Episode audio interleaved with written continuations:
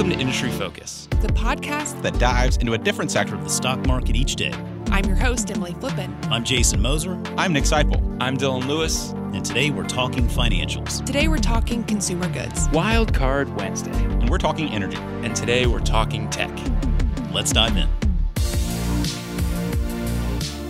Welcome to Industry Focus. Today is Tuesday, May 18th, and I'm the host of this consumer goods episode, Emily Flippen. Today I am joined by Fool.com ho hum hitter of hidden hu- humdrum hazards. Oh, I was so close.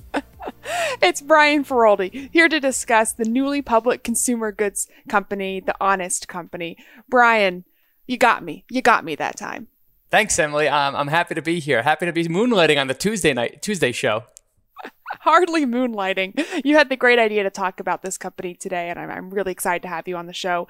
All of our listeners love hearing from you, and I loved learning about this business and its co founder, who is apparently famous, who I was just blissfully unaware of for so many years. So it should be a good, fun show. Listeners, I literally pitched Emily and said, Hey, we want to talk about The Honest Company? It's co founded by Jessica Alba. And Emily said, Who's that? well, I, I feel like a much more informed person today because the first probably three or five pages of this S1 were basically the Jessica Alba story. So this is certainly her company. She's no longer the CEO of it, but very much this was a company founded, led up by Jessica Alba and her personal experiences. So while I may not be familiar with her and her work the way that most people probably are, I feel like I know her a bit as a person and as a businesswoman. And it was fun kind of reading the first pages of this S1 to get a sense about who she is. And for those that aren't familiar, I guess it's not all that surprising. Uh, Jessica Alba is a famous Hollywood actress, but she spent the bulk of her career really the, the things that she's most well known for was in the late 90s and kind of throughout the 2000s. Over the last 10 years, she has been doing appearing in films and movies, but not nearly as much as she was previously. I think a big reason why there is because she has been focused on the honest company. So it makes sense that if you haven't been paying attention for the last 10 years, you're not as familiar with who she is. And I'm curious, as you poked through this S1, I mentioned at the start of the show, this is a newly public company. So all the information we're, we're going through today is, is off of this business's S1. Um, what stood out to you about the backstory here for the Honest Company? Well, yeah, Jessica Alba was pretty honest honest with why she founded the uh, the uh, the Honest Company. Uh, so her founding story is actually quite interesting. Uh, Jessica Alba herself, as a kid, had severe asthma and allergies, uh, so much so that she was regularly in and out of the hospital. I mean, her allergies and her asthma were that bad. And at the time, I mean, this when she was a kid, there weren't any products on the market that she could really consume to make her better. So she was forced to use all the same consumer products that all of us use all the time. And just for her body, she had some severe uh, reactions to them. Uh, 13 years ago, uh, she became a mom. Uh, she became pregnant and she was really worried that her kids were going to have the same reaction to consumer products uh, that she did. She tried making her own products. She tried connecting with people online. Uh, she even went to Washington and lobbied for uh, for legislation to be made so that certain chemicals would be banned. Uh, that was unsuccessful. So I love the way that she found uh, she started her, the the opening letter here. She says, "I founded the Honest Company because I had to." It's not like she was an entrepreneur with this great idea and she wanted to go out there and do it. She literally could not find on the market the products that she wanted to consume. So she built the company. Love that story. I do love a good backstory. Um, the thing that stood out to me was was a quote here, also from Jessica Alba, which was, "I wanted Honest to be built on a type of business model that I had never seen created before, a mission based, for profit model that addresses health equality, sustainability, and social injustice. And I thought that was really interesting. The idea of making this a for profit business that's mission focused. With that in mind, let's talk about the mission statement. I I read through this. I was not going to mention it, Brian. I I had some thoughts about their mission statement, but I thought Look, nobody wants to pull up their podcast and listen to me rant about a mission statement, so I'm just not going to touch on it. But then I'm looking at the outline this morning and you so beautifully copy pasted it in here. And I can't not comment on this mission. The mission is to inspire everyone to love living consciously. And moving past the fact that this feels like a Feroldi title that you can't say 12 times fast because you're going to stumble. Is that a good mission statement? Because uh, you have more experience here than I do. To love living consciously, that tells me nothing about the business. I get that mission statements are supposed to be broad, but this one was broad to the point of completely meaningless to me, which was, in my opinion, an interesting choice for a company that was built to be mission based. I highlighted this because I love mission driven companies. So many investors believe that they are just lip service. They, they breeze right past that and they kind of view it as something that the HR team made the company talk about and made them put on the website. I understand why that is the case. The reason is most mission statements are exactly that. They are just corporate fluff. To me, I've come to realize that a great mission statement is one of the most powerful decision making tools and stakeholder alignment tools that exists. If you are a mission driven company and you can create a mission statement that's simple, inspirational and optionable, not only can you get your suppliers, your employees, your shareholders, your community, everybody focused on the same thing, but it also empowers lower level employees to make decisions. If you were an employee at Honest Company and you had to make a decision about a supplier to choose or a new product, you ask yourself, does this product or does this decision inspire uh, everyone to live, love living consciously? If the answer is yes, you do it. If the answer is no, you don't do it. Now, I agree with you that this is more vague than I would like to like to see it, but I did want to point out that this is clearly a mission-driven company, and in my book, that's a positive. I, I love that. And I also love that we're of two minds here. I think my issue with this mission statement in particular is that I think my Pinterest page could inspire everyone to love living consciously. I don't know what that has to do with making a consumer packaged goods business that sells, you know, tons of, of sustainable diapers. It's not bad, but to me, it was, it felt meaningless. But I, I, I, will digress. This is not going to be a 30 minute Emily rips into the mission statement of the Honest Company show. So we can move on. Yeah, this company is pricey, and no big surprise there given that this is a popular consumer brand, plus the environment that we are still in. Valuations have come down. They're still high in absolute terms. But yes, uh, the Honest Company came public on May 5th. Uh, the ticker symbol is HNST. Uh, the, the stock priced at about $16. So the company raised about $385 million after accounting for fees. What's notable about that is that the bulk of that capital is not going to the company. It's actually going to cash out existing shareholders and private equity firms. So the company is raising capital. They raised about $96 million in total.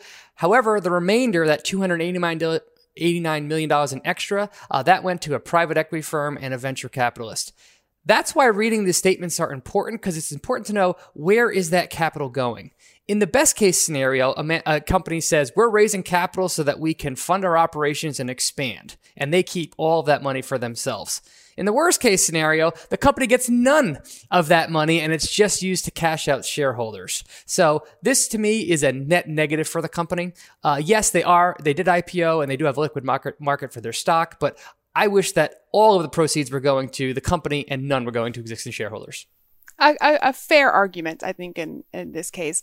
But what is important about this business is, as you mentioned, they're a consumer goods business. So, you know, despite, I guess, the, the cash out that's happening, there's some value in the awareness that honest company has in consumers' minds. And we can get into some of the numbers here that I think are really telling about the market opportunity. But before we do so, let's maybe explain the core business a bit. We keep saying consumer goods business, but it's so broad. This is the consumer goods industry focused show. So let's clarify. Um, the three main business categories here are diapers and wipes as one, skin and personal care as a second, and household and wellness as a third and those each represented 63, 26, and 11% of their 2020 revenue. So in, in case you can't keep up with numbers like I can't when people spew them at me, that means about 63% of their revenues are coming right now from diapers and wipes. And that operates as the top of the funnel for the Honest company. So bringing in diaper purchases, getting them familiar with the brands, you know, mostly new parents in this case, and then getting them to expand their purchases elsewhere.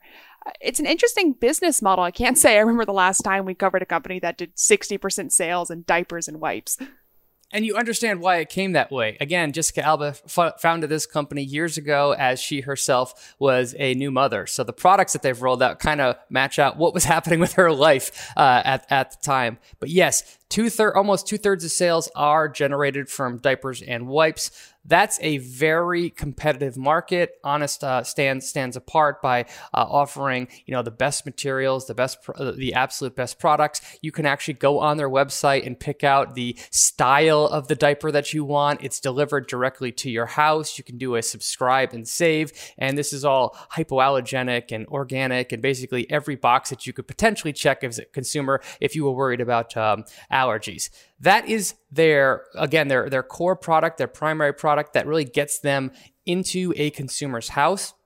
What's notable about that is that really builds the relationship between the brand and the consumer and it gets them in the door. Uh, from there, uh, Honest says that uh, nearly 50% of consumers end up purchasing two or more non diaper products. So the diapers are almost like a loss leader to get the foot in the door. And it's really the start of the relationship with the Honest Company. It is an interesting model, and they also have partnerships with um, other retailers, you know, their omni channel approach to help grab that brand awareness. 55% of their revenue comes through digital channels, but another 45% of that, so nearly half half, are coming from retail. And their retail partnerships include businesses like Costco, Target, Amazon. They're in over 3,200 retail locations across the US, Canada, and Europe, mostly in the US. Uh, the thing that really stood out to me there was that a third of sales came directly from honest.com. So presumably that 50% of people who you mentioned that were purchasing two or more non diaper products. They came in, they bought the diaper maybe at their local Target or wherever it is that they're doing the shopping, became familiar with the brand, and then went out of their way, right? Just ordered online to get other honest products. That's kind of how I picture it in my mind. Some pretty impressive metrics there when you look at how their consumers come into the honest ecosystem. Yeah, I really like that. And I'm glad that you that you highlighted that. That's a very high number to have 33% of revenue coming directly. That's margin that the company itself gets to capture that it doesn't have to share with Costco, Target, or Amazon. And it makes sense that this is a digital first uh, company because one of this company's biggest assets, spoiler alert, is Jessica Alba herself, and she maintains a massive presence on the internet and social media. She has over 37 million social media followers, and many people essentially equate her name with the brand of this company. So that's a powerful lever that this company has from a marketing angle is to pull people directly into the website. So again, they are not forced to share their their margin uh, with retailers. Now they do want to be an omni-channel company. So while they started as a digital first brand, to your point, they have expanded relationships with Costco, Target, Amazon, and I'm sure there will be uh, more of those partnerships to come. But I love it when a company is getting, I love that this company is getting that much of its digital sales from consumers going straight to honest.com because, again, that's margin that this company keeps for itself. Yeah. And when you look at their long term strategy here, what is also really interesting is that their ACV, their all commodity volume, which is a metric retailers use to look at the availability and awareness uh, for distribution of their products, they're only at about 40% ACV right now, whereas most other consumer goods companies are closer to 90 or even 100% ACV, which really shows the lack of distribution that Honest has right now that could be perceived as a bad thing, right? But I think when you look at this cycle that somebody goes through, right, picking something up at their retailer and then eventually going directly to honest.com to make that purchase, increasing distribution alone is a great opportunity for them because it lets them bring people in on the diaper front before expanding their relationship with them on higher margin products. And the company also has a subscribe and save subscription purpose uh, product. So you can imagine, like you said, not ever hearing of the Honest brand, walking into a Target, finding them, seeing the box, realizing that this brand kind of fits what you're looking for, opening up the box and then say, hey, order from honest.com and you can save 17% and get these automatically delivered to you and pick out uh, your style. That can open up some new customers uh, for the company. One other thing that I thought that was interesting about uh, this business that, that stood out to me, uh, you noted that their major categories are diapers, number one, uh, skin and personal care, number two, and household and wellness, uh, number three, in that order. But 22% of the revenue that this company generated in 2020 was generated from products that were introduced that year. So these products were introduced to the market and instantaneously became uh, a driver of 22% of sales. I love that this company is already looking beyond its core categories and has a history of rolling out new products successfully. And the market opportunity is only getting bigger. I'm actually kicking myself right now because last week I had driven down to visit family for the first time in nearly a year and a half now that we're all vaccinated. Saw my cousin who recently had a baby, a three month old uh, baby, and I did not ask her about the Honest Company. And that was a stupid mistake. I would have loved to have her opinions and thoughts before coming into this podcast today. But the market opportunity is growing. And I, I mean that not just because of the COVID baby boom that we saw happen over the last year, but actually because of the opportunity within clean and natural products alone. So when you look at the Honest Company and how they break down their addressable market, they're not talking about the diaper market or the skin personal care market, which are huge opportunities. I actually like how honest they were in talking about the much smaller market size that is the clean and natural diapers, uh, household care, you know, wellness products, which is around 17 billion dollars in the US right now. So it's a small market, but it's rapidly growing and that's exactly the kind of niche that a business like Honest thrives in these products like remind me very much of like the organic food penetration rates when it comes to traditional food. They are still, uh, while the last say 20 years have seen huge growth in these categories, on a percentage basis, they are still the minority of sales. So only 11% of, of diaper sales are considered quote unquote natural, uh, and only 14% of care products are considered uh, natural. These numbers are continuing to grow, and I expect them to grow for a long, long time, especially as as uh, as millennials uh, increase their buying power. These are categories that millennials are clearly willing to spend money on. So that is a macro trend that is working in this company's favor. The thing that perhaps blew my mind the most in this S1, and I, I have reservations, I will get to them, but I have to highlight this, was the unaided brand awareness that this business has. So this is when they go out to their target demographic, right? A company or a third party researcher will come out and they'll say, Hey, list all the diaper brands that you know and they'll list them unaided. They had a 25% awareness rate, unaided awareness rate within their target market for their diaper products. That is amazing. I, don't think I've ever heard of that level of awareness before. And that's really impressive when you consider that they have less than 5% in market share in each of their key segments right now. Yeah, that really just shows you the power of having a celebrity at the top of your of your business. And again, when it comes a comes- celebrity, who is she? a celebrity to some people, Emily, I guess I should say. Uh, yeah, when it comes to a, a business like, like this, we're going to get into the competition later, but I don't think it's a secret to say there's a lot of competition in every single category that this company competes in. When it comes to how does a company stand out or stand apart from each other, there's really only a few ways that they can do it. Distribution is one, and that is a that is an area that this company is obviously well behind some of its big heeled competitors, but should get better over time brand is too and that's great to see that the honest brand is already producing that level uh, uh of awareness. But number three is got to be marketing.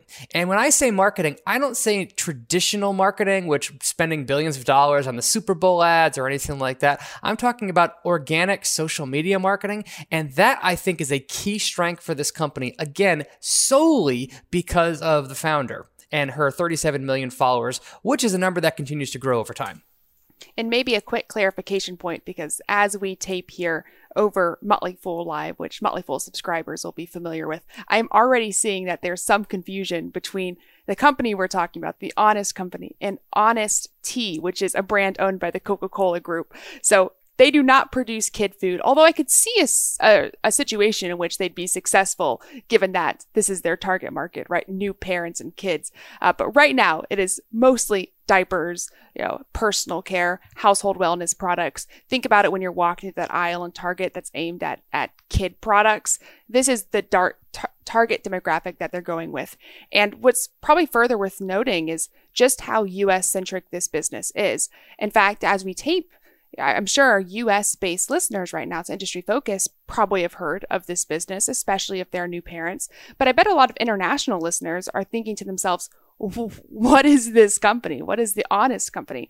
And they actually highlight international growth as a great opportunity for them in the future. Only 2% of revenue right now comes from outside the United States, which is in Canada and Europe. And they quote, plan to use Jessica Alba's influence to reach Asian markets. And I'll tell you what, I'm not sure if that feels like much of a cohesive strategy to me, but if she's as famous as you say she is, then maybe I'm wrong. I'm not very familiar with how famous Jessica Alba is in Asia, but I do know that she is a brand ambassador for basically the entire category of, of wellness or an organic and, uh, and hypoallergenic products. So if the company thinks that, she, if the company is targeting Asia specifically because they think Jessica Alba has influence there, they would know that better than me. But to your point, International is a huge opportunity for this business, currently making up 2% of sales, and that's really just in Canada and Europe. So the company has barely even scratched the surface in those markets, let alone Asia. But even in the United States, there's plenty of room for this company to grow. If this business does not work out for investors, it's not because of lack of opportunity. And now let's talk a little bit about the financial performance here for the Honest Company because I'm not quite sure it's up to par, at least not in my opinion, not terrible, but this is a company that is uh, very low margin, um, although those margins are expanding. In the most recent year, revenue grew 28%. Granted, that's coming off the back of what was a, a pretty stellar and unusual, seems like, year for this business. Yeah, 2020 was a good year for this company. Its revenue growth came in at uh, 28% to just over $300 million. If you zoom out further and look at the three year view, the total revenue growth rate for this company was actually much lower. It was a 12% compound annual growth rate, one reason for that number, though, is because this company has been give, d- divesting uh, some of its non-core products at its as, as it calls them, and re- refocusing on just its core product segments. If you look at just the core product segments, that three year revenue CAGR is around 19%. Um, so that should give you, I think, a better idea of what the long term revenue growth trajectory for, the, for this company is. I don't know how sustainable that 28% uh, is, although it's possible that it, that it could be. Now, just one step below that on the income statement is the, the gross margin rate as you'd expect for a consumer product goods, they're okay margins. They're not like fantastic margins, but they are trending in the right direction. So three years ago, this company's gross margin was 25%. Last year, that number jumped to 36% and it's still rising. Uh, so revenue growth is trending in, in the right direction and so is gross margin. Now, the company is spending aggressively, especially on its marketing capabilities to get its name out there. As a result, it is producing a net loss on the bottom line. Last year, its net loss was about $15 million. But post IPO, this company had 110 million in cash in its books and no debt, so that net loss is easily fundable. And when I think about the marketing costs here, marketing costs over the past year have outpaced revenue growth, which to me is typically a, a red flag, especially with these types of businesses that are, are unprofitable and are, you know, demanding, I guess, so much marketing dollars just to acquire that customer. But what's worth noting is that given the gross margin expansion, which has expanded um, from 20, just over 25% in 2018 to just around 36% over the past year in 2020, that has meant that their gross profit has also matched that marketing spend. So they're getting some sort of leverage when they look at their expansion. But I'm curious what you think about the balance sheet here. So when you look at moving past the income statement, looking at their financial performance. How do you feel about the company's balance sheet, especially considering that they spent the IPO proceeds to largely cash out existing shareholders? Again, I wish the majority of those proceeds went to this company because I like this company more if it had three hundred million dollars on its balance sheet as opposed to just one hundred and ten uh, million. And some of its uh, some of the money that it raised immediately went into working uh, working capital for this company. So they raised their account receivables and their inventory uh, balance. That makes sense given that this company is in growth mode and it needs to invest in those things in order to maintain uh, its growth rate. So the balance sheet is in uh, healthy shape, but it would have been an even even better shape had it uh, realized all those uh, the proceeds from its IPO itself. I'm gonna get into some of the the bones I had to pick with this S1 a little bit later. I will say the financial performance is is not one of them, although I, I suppose a prudent investor could spend a bit of time digging it apart. Um, they but before I get into what was lacking, let's talk about one of the things that was more than explained in their S1, which was management, corporate values, um, ESG, right, corporate social responsibility. That was something that was extremely highlighted in this business's S1. How did you feel about the management team and how they laid that out? Yeah, so Jessica Alba is no longer the founder herself. Uh, she is still involved with this company as the company's chief creative officer. But a few years ago, she hired uh, somebody named uh, Nick uh, Vlahos to kind of take over uh, take over the roles uh, as CEO. So he is currently the CEO to your point, one thing that they really highlighted in their uh, S1 was just how just how woman uh, focused they are and inclusive uh, this company is. So they did say, "quote unquote," people of color represented more than half of our, uh, nearly half of our total workforce, and women represent 68% of our total workforce, including more than 53% of our leadership team. Uh, given this company's focus on uh, diapers, personal care products, that's something that I really love to see because this is a brand brand and this is a company that will really appeal to moms. So having women up and down this organization making decisions uh, really should make investors feel good. Yeah, it's, it's a pet peeve of mine when you have a business that is so heavily focused on a female audience that is run by mainly men. Not that there's an incapability there, but it always just kind of highlights the disconnect I think that people see between being a customer and then being in management hopefully having those two things more aligned here in the case of the honest company that will hopefully align the core customers and the needs of the core customers with the leaders who are making decision one of the things that I found interesting was when they talked about their addressable market, we we didn't mention this, but they really didn't define what their their core customer is. The only thing they said is that their car- target customer is someone who is modern, aspirational, conscious, style forward. They didn't clarify gender. They didn't clarify age, geography, ethnicity, or even income levels, despite this being a slightly premium product. Not aggressively so, but it's more expensive than your, your Huggies, for instance. So putting all that together, I found it interesting and, and kind of a weird decision, I guess, to highlight the diversity of of the team at which is running this company, but then be so vague and broad with the lack of diversity, I suppose, of their their core customer. Yeah, to me, if I was to define this company's core customer, it would just be whole food shopper. If you're the type of consumer that's going to uh, lay out money, extra money to buy better for you foods, uh, such as uh, organic foods and stuff, uh, you're also going to probably be attracted to uh, the products that uh, that Honest, the Honest Company makes. So that to me is how I justify it. And again, we both know that that's that's a category of consumers uh, that is growing that is growing rapidly. So to your point, these products are priced at a premium when you compare them to kind of what exists out there, but the numbers clearly show that consumers are willing to pay that premium if they feel that what they're getting on the other side is worthwhile to them. And for a growing number of consumers, I do think that that that that uh, that message will resonate.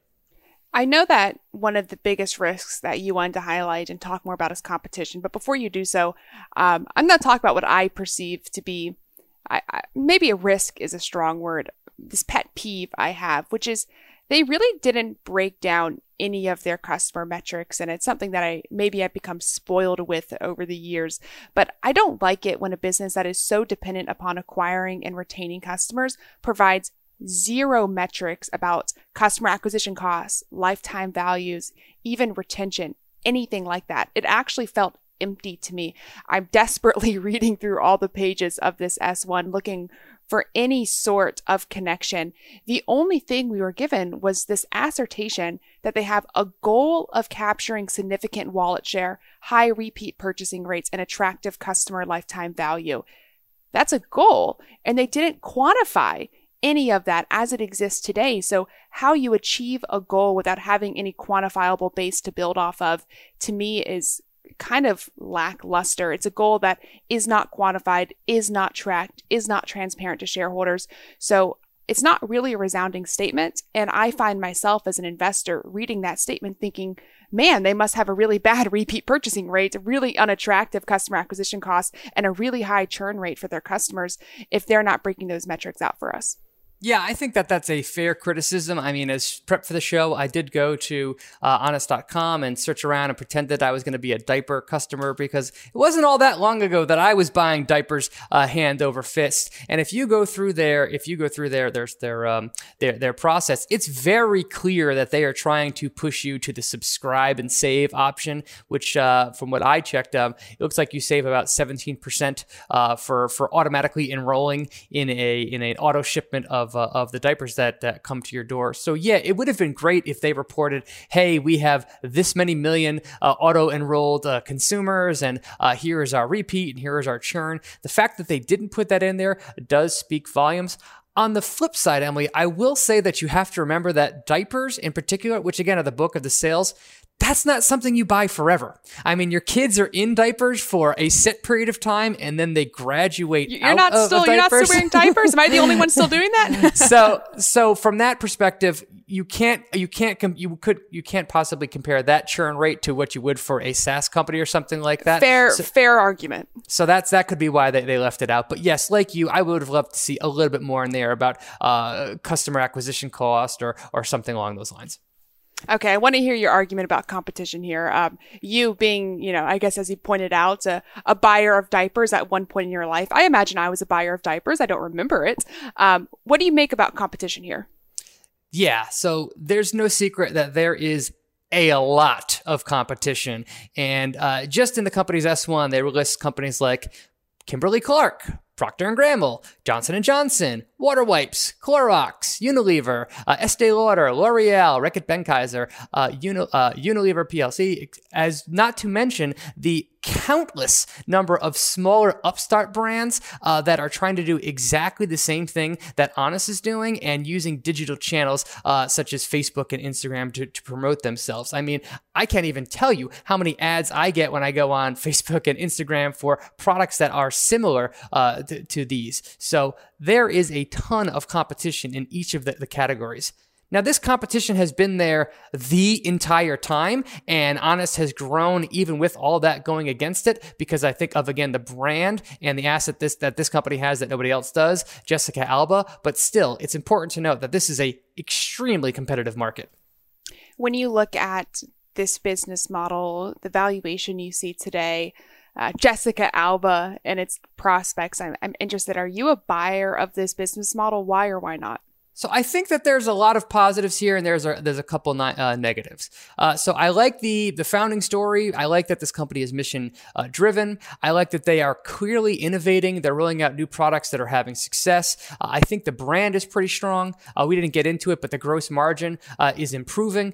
two years ago, the gross margin was 25 percent. Now it's 36. that's 36 percent. So that's heading in the right direction. I like that a lot of consumers know this know this brand and are going directly to the website. I like that um, majority uh, the majority of employees at this business are women, and I like that they have a, a clean balance sheet. Those are all positives.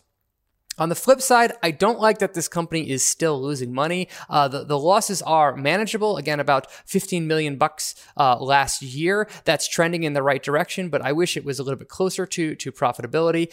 I don't like that it's not growing as fast as I kind of would have liked liked to see. Uh, yes, they are expanding their their top line at a at a, a double digit uh, double digit rate, but given the stage that this company is at and and the brand power, I would have expected at least thirty or even forty percent uh, rev- revenue growth from from this business. And I don't like that a huge chunk of the IPO proceeds are going to cash out shareholders as opposed to the company uh, itself. One other thing that's worth knowing is while this company company touts itself as a mission-driven company and and pro uh, so pro women and stuff like uh, that.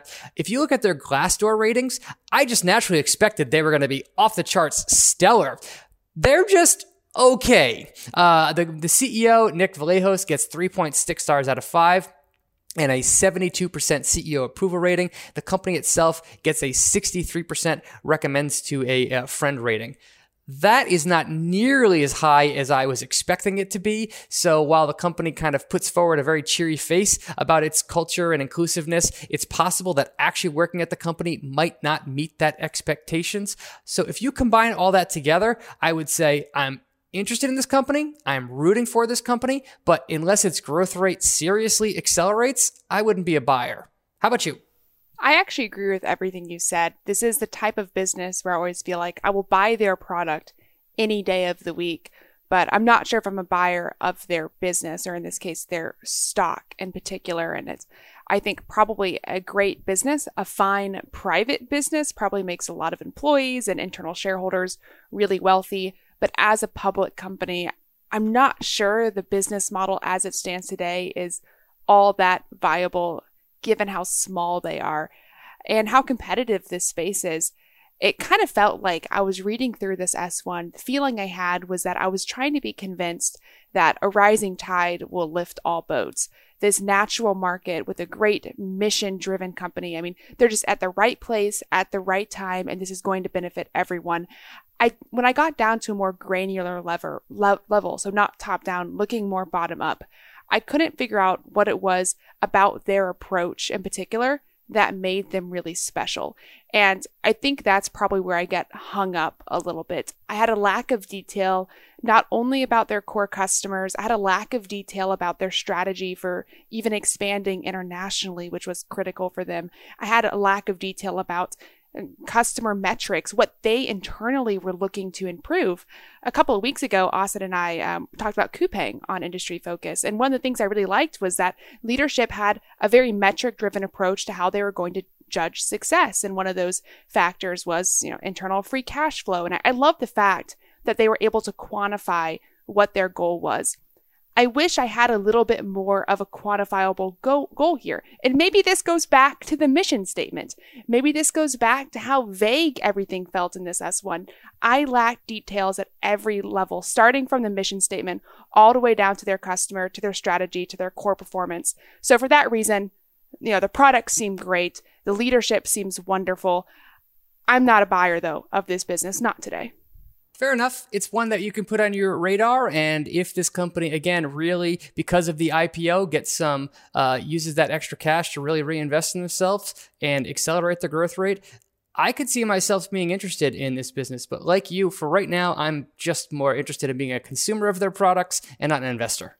Well, Brian, if at any point in the future your opinion about this company changes and you find yourself interested in becoming a buyer, I want you back on the show to explain to me why. Give me the hard sell that I was missing in this this S1, and maybe we'll have to circle back on it.